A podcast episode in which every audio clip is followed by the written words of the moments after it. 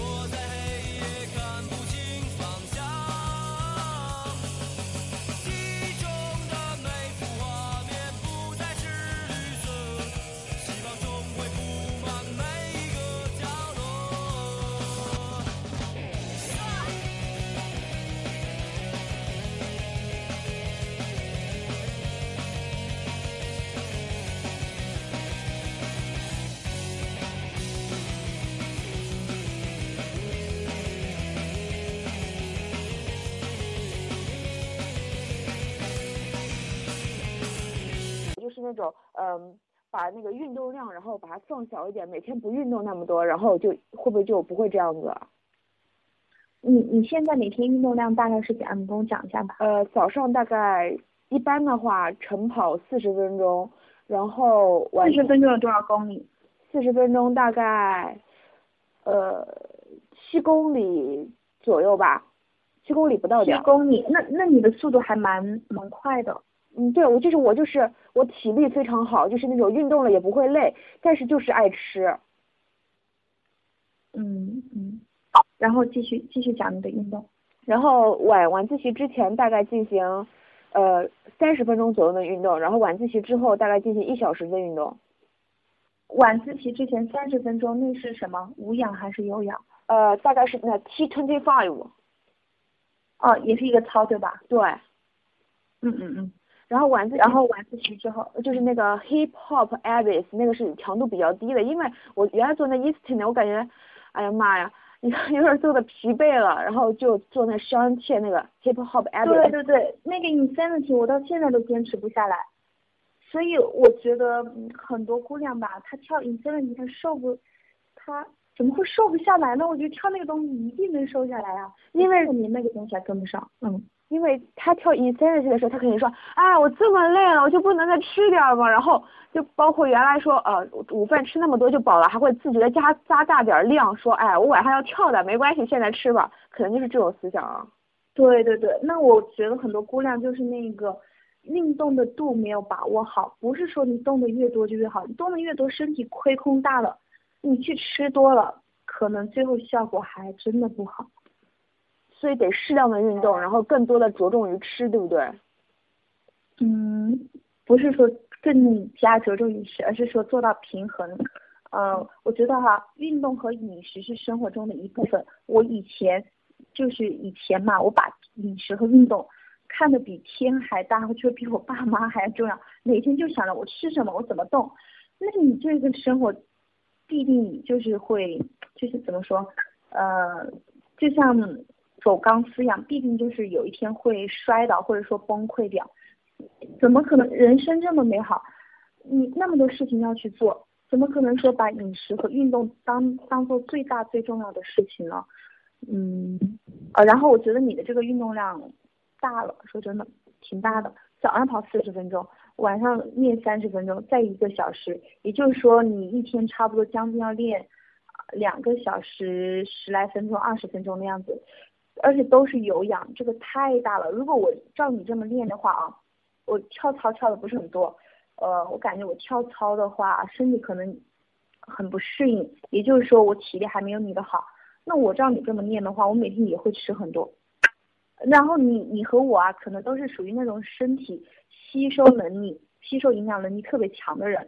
对。那你吃的吃的过多的话，而且就像你说你也喜欢吃坚果嘛，那这样子的话，你最后你算下来，可能你吃的呀跟运动的又差不多抵消掉了，就你运动的又呃吃的又把运动的给抵消掉了，这样子效果就不好，知道吧？然后就做一个比较好的平衡，你自己观察一下自己的身体，你看一下大概就是怎样练的比较舒服，也就睡睡觉之前啊，我有一点累，还但是我今天运动的比较开心，我不是说觉得运动是一个超级超级大的负担，然后我也不会说今天练完了之后好饿好饿，呃啊，你睡前问一下自己，我现在有多饿，我明天会不会想着要去暴食？如果你想着我明天好想暴食啊，但是我不能吃，那么你今天这个量就运动量肯定就过了。嗯，如果你就说还好，我明天能做到正常饮食，呃，三餐正常，没有说特别强烈的那种要冲去暴食的欲望，那么我觉得这个运动量就差不多。嗯，我觉得我听了那么多，我觉得我现在需要做的就是一个改善心态，我应该做到每天与自己对话，问自己，嗯，到底运动有没有过度，然后做到一个很平和的心态。对对对，你你像微博上有些大 V，像周薇，应该很多人都认识。哦。他每天是吃，对对对，他每天吃很多，呃，也练很多。他之前的那种，嗯，理念就是鼓励大家多吃多动。但是，呃，我们是，我们就不知道他的那个奋，没有看到他那个奋斗过程嘛。呃，他前期的奋斗过程，我大概了解一下，大概就是，嗯，他花了一年多的时间，他就是真正的瘦下来，可能瘦了个。三十斤左右，他好像是从一百四五十斤瘦到一百一十多斤左右。嗯，那么他那一段时间他运动量很大，好像每天就是要有两节单车课这样，可能还会去跑步啊什么什么东西的。嗯，那他后来是人家差不多花了一年多的时间，他但是他平时饮食他也那一年没有很注意，也就是想吃就吃，但是他花了一年多时间，他可能运动量还是比我们要大一些。然后关键的是他把那个他的身体的肌肉率给练上去了。他身体肌肉率练上去了，然后他的肌带变高了，所以呢，他后来吃也没那么容易胖。然后再加上他现在做了专业的教练，他后来就是练无氧练的多么的狠呐，那个量不是普通人能达到的，所以人家有资本去吃。那像我们这种肌肉率还没有还没有提上来的情况下，就不要吃那么多，先呃做一个比较自己能接受的运动量，嗯，然后等到然后再就是看有条件的话。加入一些无氧的练习，把肌肉率练上去了之后，你再说呃想吃多，那你可以放松一些呃要求。现在前期减脂的话，饮食还是要比较注意的。毕竟周薇他他已经做教练两三年了，他前期的付出，别人也是你又不在旁边，你是看不到的。可能别人真的吃了很多很多苦，所以你不要说看别人现在吃好多好多啊，我就要以他的标准去吃，以他的标准去练。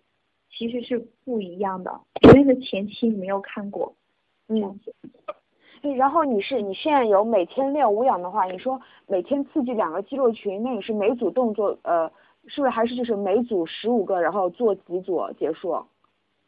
哦，是这个样子，因为我呃虽然是想增肌，但是我最主要的还是以减脂为主嘛，所以我现在练的呢就是小重量多次数。我每个动作大概做十五到二十次，一般做二十次，然后做四到五组，然后这样子的这样子的刺激的话，可能是减脂的效果大于增肌的效果。哦，好。但是因为，嗯嗯，这个我可以学习一下。我在宿舍有哑铃。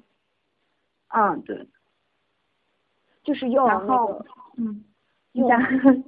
是你刚刚说是，呃，次数比较多一点，然后重量比较轻一点，对吧？对对对，然后你这样，如果你觉得不是很累，你可以把重量稍微调大一点，然后多做几组。你最后练下来，你就发现其实跟跳操啊、跑步差不多，就是呃那个喘气比较厉害，然后身体流的汗也还蛮多的。呃，最后我都感觉就那种身体的酸痛都觉得跟做有氧的差不多。嗯，然后这样子可能减脂效果就会明显一些。如果你觉得超级超级酸痛，然后你那个力那个重量你已经大到你无法承受了，呃，然后你还做那么多个多个次数，可能最后就增肌去了。然后增，然后这样子的话，你那个体重变化就不会太明显，虽然维度也会呃有所减小，但是我怕你们这样练了之后很想吃东西，一控制不好多吃了，就体重就上来了，然后搞来搞去白练，所以那个运动强度就呃循序渐进，慢慢慢慢提上来比较好。嗯。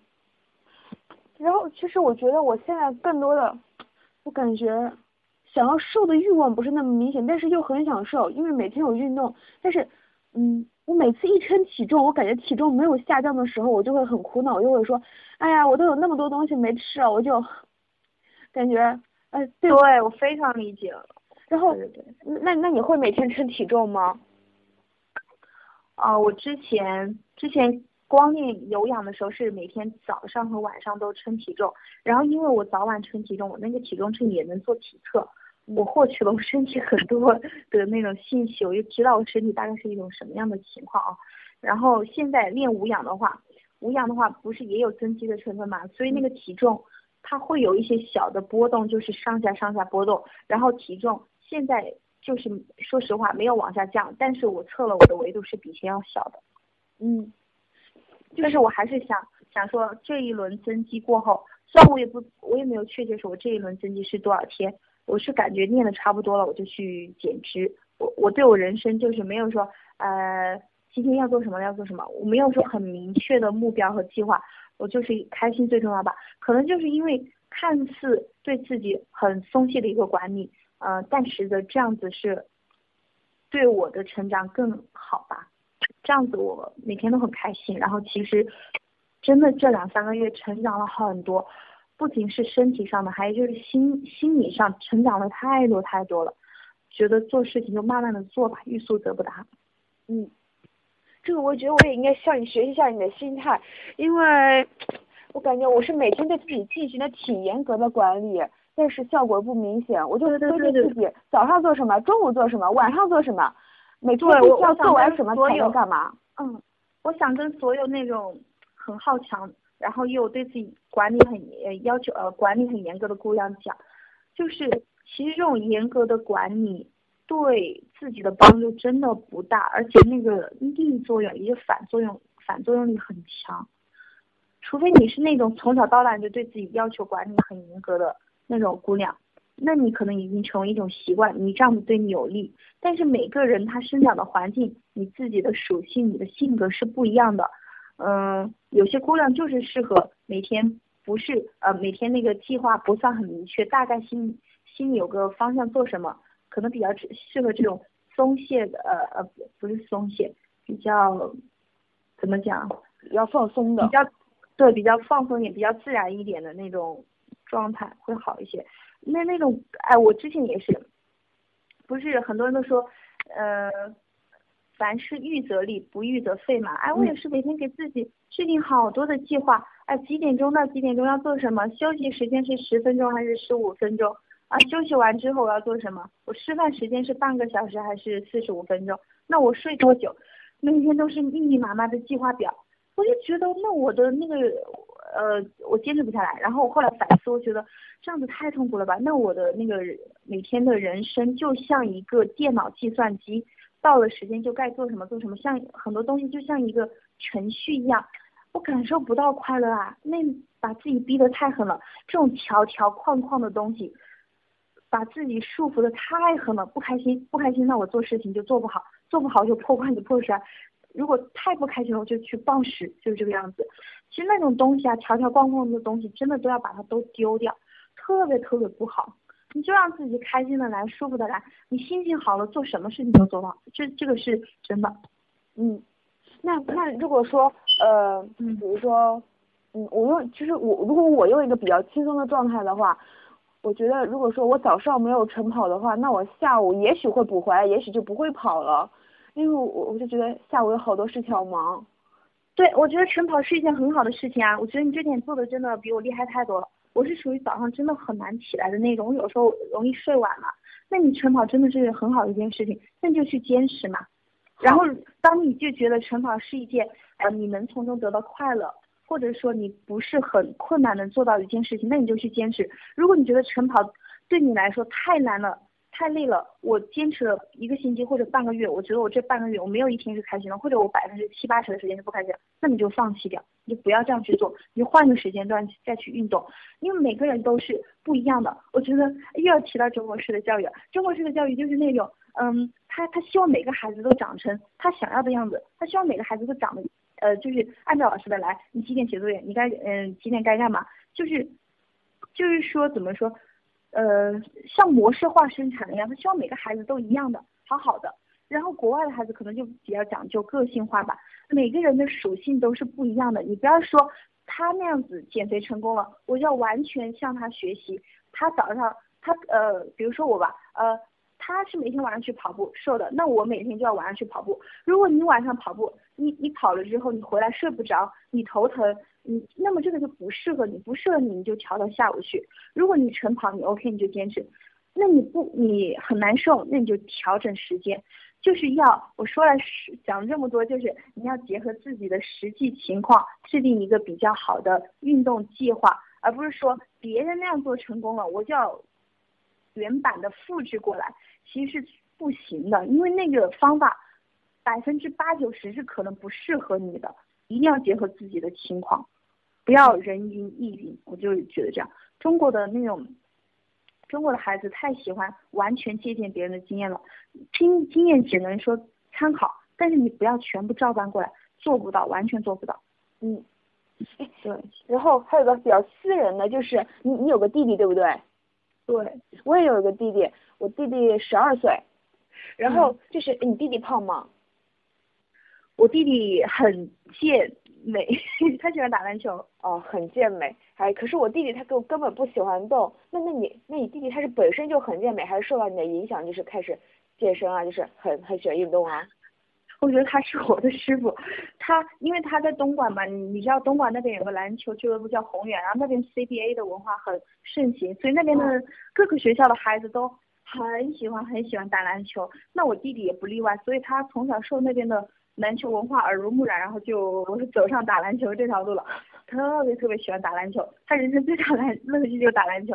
他希望他的梦想就是我每天能穿满一双篮球鞋，就是到了这种痴迷的程度。所以呢，呃，他就不可能胖嘛，他每天运动量很大。嗯，那还是很好的。我就是想让我弟弟运动起来，他就可懒可懒了，就吃完就多大了？我弟十二岁，上初一。十二岁。他，你你你你家是在江苏对吧？对。他在哪读书？也在江苏吗？对，就在南通，你知道吗？南通是那个 教育很很很变态的一个地方。很什么什么很什么地方？很变态，这边的教育。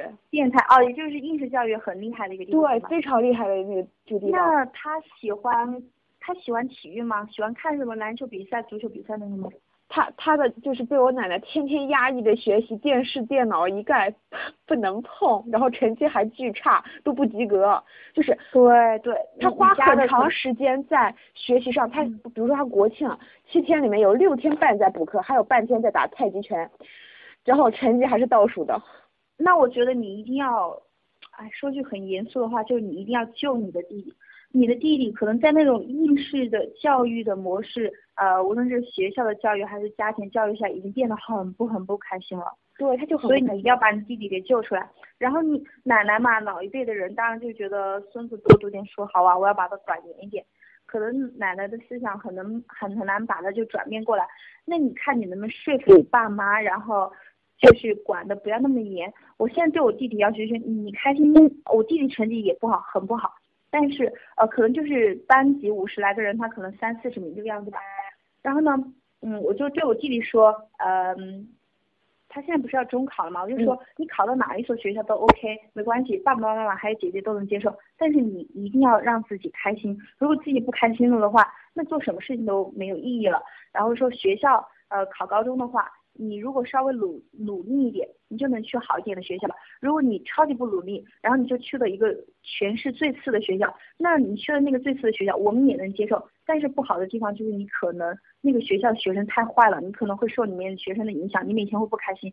呃，哦，讲到我弟弟上面去了，也就是说我对我弟弟现在没有要求，你就跟你爸爸妈妈讲，对弟弟的要求不要那么高。他现在不开心，他爱做什么事情就做什么事情，让他去做体育锻炼，然后。呃，他他做他就是让他做他一切喜欢做的事情。然后他当他开心了，他体内的那个嗯很坚韧呐、或者很灵性、很有潜力的地方就会爆发出来。你这样每天把他压抑的这么狠，他其实内心很可能有一些很有潜力的地方全部被压制掉了。也就是说，他以后就会成为一个平凡人、普通人。对，其实我就很那很，嗯，因为我从小其实我也是接受这种教育长大的，我就对小时候成绩就不很好，然后后来就是呃上完初中之后嘛，我就没有上高中，直接读的大专，然后就是去了学校之后就住在学校，然后后来才开始改变，开始减肥之后就慢慢明白了很多道理，特别是那个就是其实不能靠依靠任何人，就是自己应该独立起来，自己应该能把自己要做的事情做好，并且把自己的一个正能量带给别人，要开心就好，不能说就是家里说什么就听什么，也不能压抑自己的那种心态。对对对，其实你对自己要求那么严格，说我今天规定今天做什么做什么，其实是受你家庭教育的影响，然后延续了下来。然后因为你奶奶可能呃思想比较传统嘛，这这老一辈的人的思想我们都理解，也不是说怪他什么的。嗯、因为奶奶对你这个比较严格的教育，所以你其实你虽然不认可，但是你也延续了你奶奶这个思想，所以你对你自己要求很严格。但是你也知道，这种你你现在反观一下奶奶这种教育可能不是那么好，那你就要把你那个你身体内那种思想给摒弃掉，就对自己要求不要那么严格，怎么开心就怎么来，怎么开心不是说让你去放纵啊，什么去浪啊去玩儿这样子，而是说你去做有意义的事情、正能量的事情，你自己开心了之后嘞，然后事情就真的能做很好。为什么能做很好？因为你体内的那一种很快乐的因子啊，还有你身体的潜力，都会慢慢的、慢慢的迸发出来。然后你知道，潜力是一种很宝贵的那种能量，而那种东西出来了之后，那你这一辈子就怎么都不会过得差，反而是你把自己压抑的越狠，你的潜力全部被压抑住了，那那你这一辈子就真的很漂亮了，就只能，就真的是只能做一个普平凡人。嗯，其实我做这个电台的话，我是从三四月份开始做，就做到现在。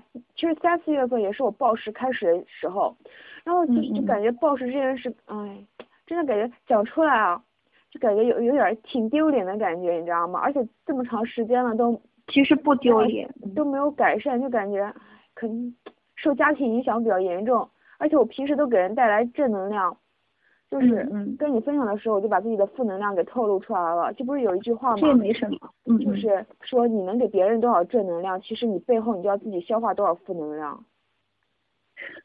嗯，哦，也有一点道理，是这样。嗯，哎，那你会有负能量吗？有啊，负能量当然也会有啊，但是我因为我真的是已经把我那个，呃，那个思想给掰过来了，以前也是对自己要求严格，很严格很严格，但其实那种严格的那种对管理模式对我是一点都不适合的，我就是一个很自由的孩子，我知道那个东西不适合我之后就把它丢掉了，嗯。好，我也要哦做个很自由的人，我觉得。对，我当时看了一本书，叫什么啊？叫《拆掉思维的墙》。这本书也改变了我，我要向你们推荐一下。你们看一下，里面有几章就是，呃，就是讲改变这种思想的那个章节。我看了之后，我就好了很多。叫拆掉思维的墙，对吧？对对对，我我以前不是很羡慕那种很牛逼的大咖嘛，他嗯们小时候就怎么怎么样，怎么怎么样，然后他对自己呃管理呃要求很严格，然后所以他最后成功什么什么的。好，然后我就觉得那我也要像他一样，我就按照他的那个路来走。后来我发现其实路是走不通的，然后怎么怎么的。后来我看到那本书之后，那个作者跟我的观点是一模一样的，哎呦，我就觉得如获至宝。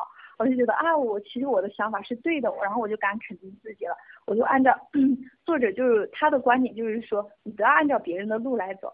然后因为每个人的情况真是差异，一个天就是差异太大了，不要复制别人的模式，你就走自己的路就好了。然后那那本书真的可以看看，能改变给能改变很多思维的误区。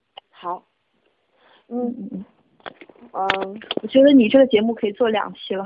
哎呀，我我也觉得，但是我觉得这期节目真的让我就感觉改变挺大的。已经讲了一个小时了，好吧，还可以继续讲。你讲吧，你再想问什么都，呃，一起问出来吧。你反正可以剪剪一个上期、下期什么的。嗯，就你上次还给我推荐那些戒暴的书，然后我也有看。嗯，其实我觉得就是减肥和戒暴这件事，更多的是一种心理的动力。如果你想这么做，那你就会去这么做；但如果你松懈的话，你就感觉，嗯，就不会去那么做了。就更多是想想要不想要的问题。嗯嗯嗯，我之前我跟你说个特别逗的事儿，我我之前最胖的时候，我身边有一个很二逼的朋友，就也关系很好，他就说，呃，你去瘦啊，你你知不知道他他是一直以来觉得我底子还行嘛，我底子是还行，他就说你去瘦啊，你你瘦了之后就可以少奋斗三十年。其实你应该也懂他的意思，也就是说女孩子漂亮了之后，你能找一个什么有钱的、有地位的男朋友，然后你就能少奋斗三十年，他就这个意思。嗯，哎，当时其实听了这句话很震撼，真的很震撼，很震撼。但是那个时候就是还在暴食里面，嗯嗯，然后那时候还是很依赖食物，嗯，我那时候也没有说我要想走出来，我就觉得我这样吃也挺好的，胖就胖呗。也就是说，当时我没有自己自己还是不想要去戒暴，也不想去减肥，所以即使我当时真的很震撼，像被雷劈一样，但是没有用，我还是没有去减肥。最后好像又过了大概一个半个月还是一个月，好，然后就是自己慢慢静下来之后，我就留意身体的变化，嗯，然后后来可能又。也没有，那那段时间生活很平静，没有说发生什么大的事情，没有什么大的刺激，就是安静了下来，然后想想自己做的事儿，看一下自己身体那种遭的苦，哎呀，然后就想啊想啊想，自己就想通了。其实不是说人的改变啊，真的不是说要经历一件什么什么呃特别大、特别悲剧的事情，呃特别震撼到你，你才会改变，而是很多时候你可能要自己静下来。你要自己去想一些东西，可能自己就想通了，你就这样。有些有些人的改变可能是一个很平很平和的过程，有些人就真的是啊被一件事情像雷劈一样劈到劈劈醒了，啊就行了，都都可以的。其实反正就是你自己好好去思考，总会有一天就是那种觉悟的一天。嗯，那就是也许你不会在一下子之间，你不是那种呃。嗯，就是几率很小的那种人，在一刹那间忽然醒了。但是你可以通过你自己跟自己对话，慢慢的，然后就慢慢的就知道了，在不经意间你就改变了。对对对，我之前不是说看了很多，像中国不是很多什么心灵鸡汤，就是讲嘛啊什么哪个美国总统啊哪个企业家什么小时候很调皮，后来就是被一件什么啊很很刺激他的事情，惊天地泣鬼神的事情他遭遇了，然后一下啊像雷劈一样把他劈醒了。哎，我就想着，哎呀，我也好想经历那一种事情呢。那种 即使那件事情再不好，它能不能发生在我身上，把我也劈醒吧？哎呀，我后来就，其实每个人真的不一样。他讲的那个故事不一定是真的啊，即使是真的，那那种几率也很小。我觉得大部分人可能就是自己要经历一些事情，而自己安静下来，慢慢去觉悟。然后那个呃觉悟的过程可能是一个比较缓慢的过程。我觉得我觉悟的过程过程可能也花了几个月的时间。就不是说像别人还真的像雷劈一样，就那么一一两秒钟就醒了。哦，我是没有那么厉害的，就是没有跟他们不一样。我就是慢慢的一个过程，可能你也属于那种慢慢的过程。我以前真的特别傻，我就希望能那种再不好的遭遇都 OK，你发生在我身上把我劈醒了。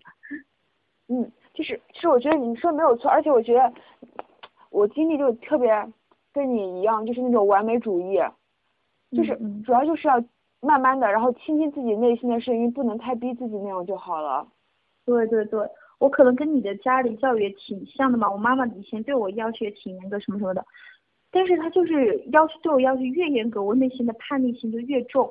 我后来，我现在就是我知道了，因每个人的属性不一样嘛。我知道我的属性就是属于那种，我特别爱自由，我是一个热衷于自由的孩子。我不喜欢中国式的应试教育，任何条条框框的东西发生在我身上。我都接受不了他，我都要把他想尽任何办法丢掉他，因为我就是一个自由的孩子，只有当我在自由的环境中，我才能做最好最好的自己，就是嗯，体内的那种潜力，那种很灵性的东西才能迸发出来。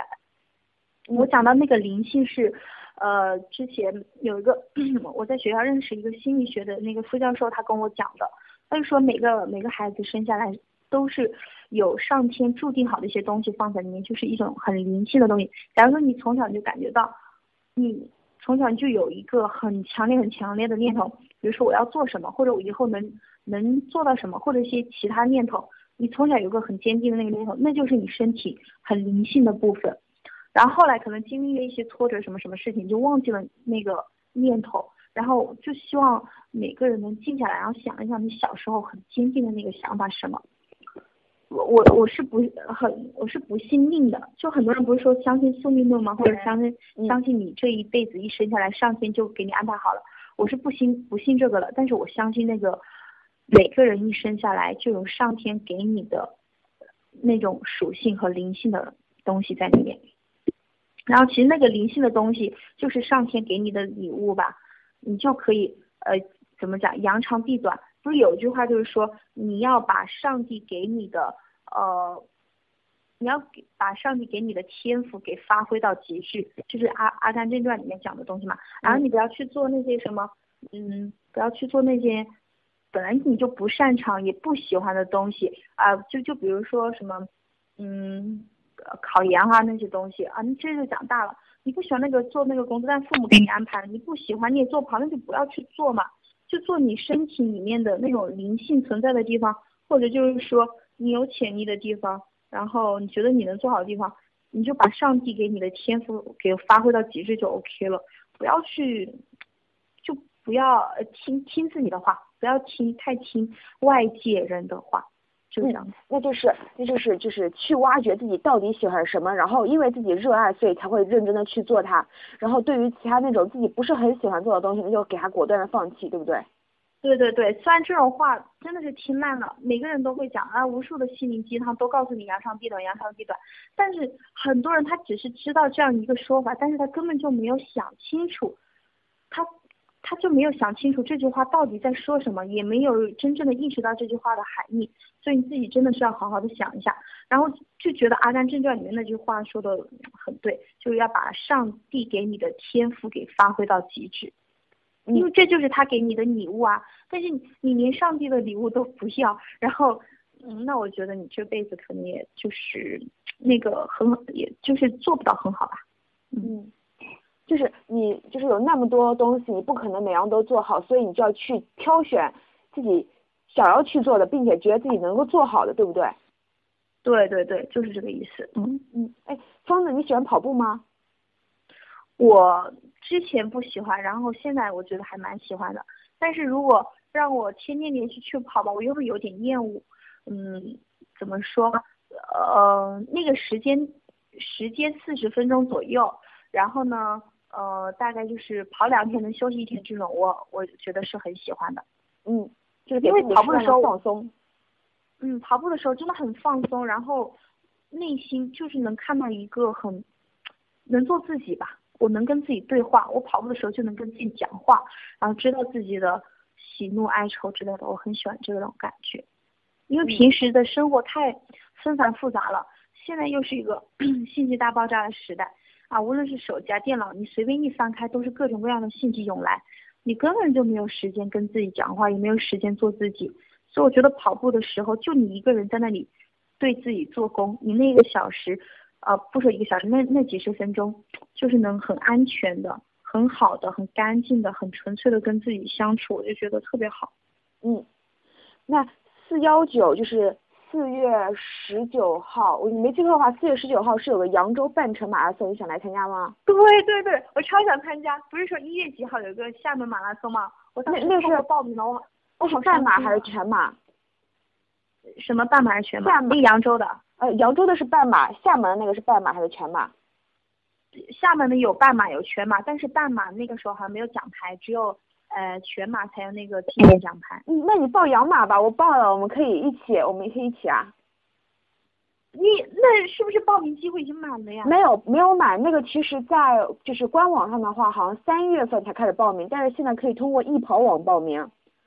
什么哪个地方报名？我过微信可以发发给你，易跑网。好，行行行，好好好，行。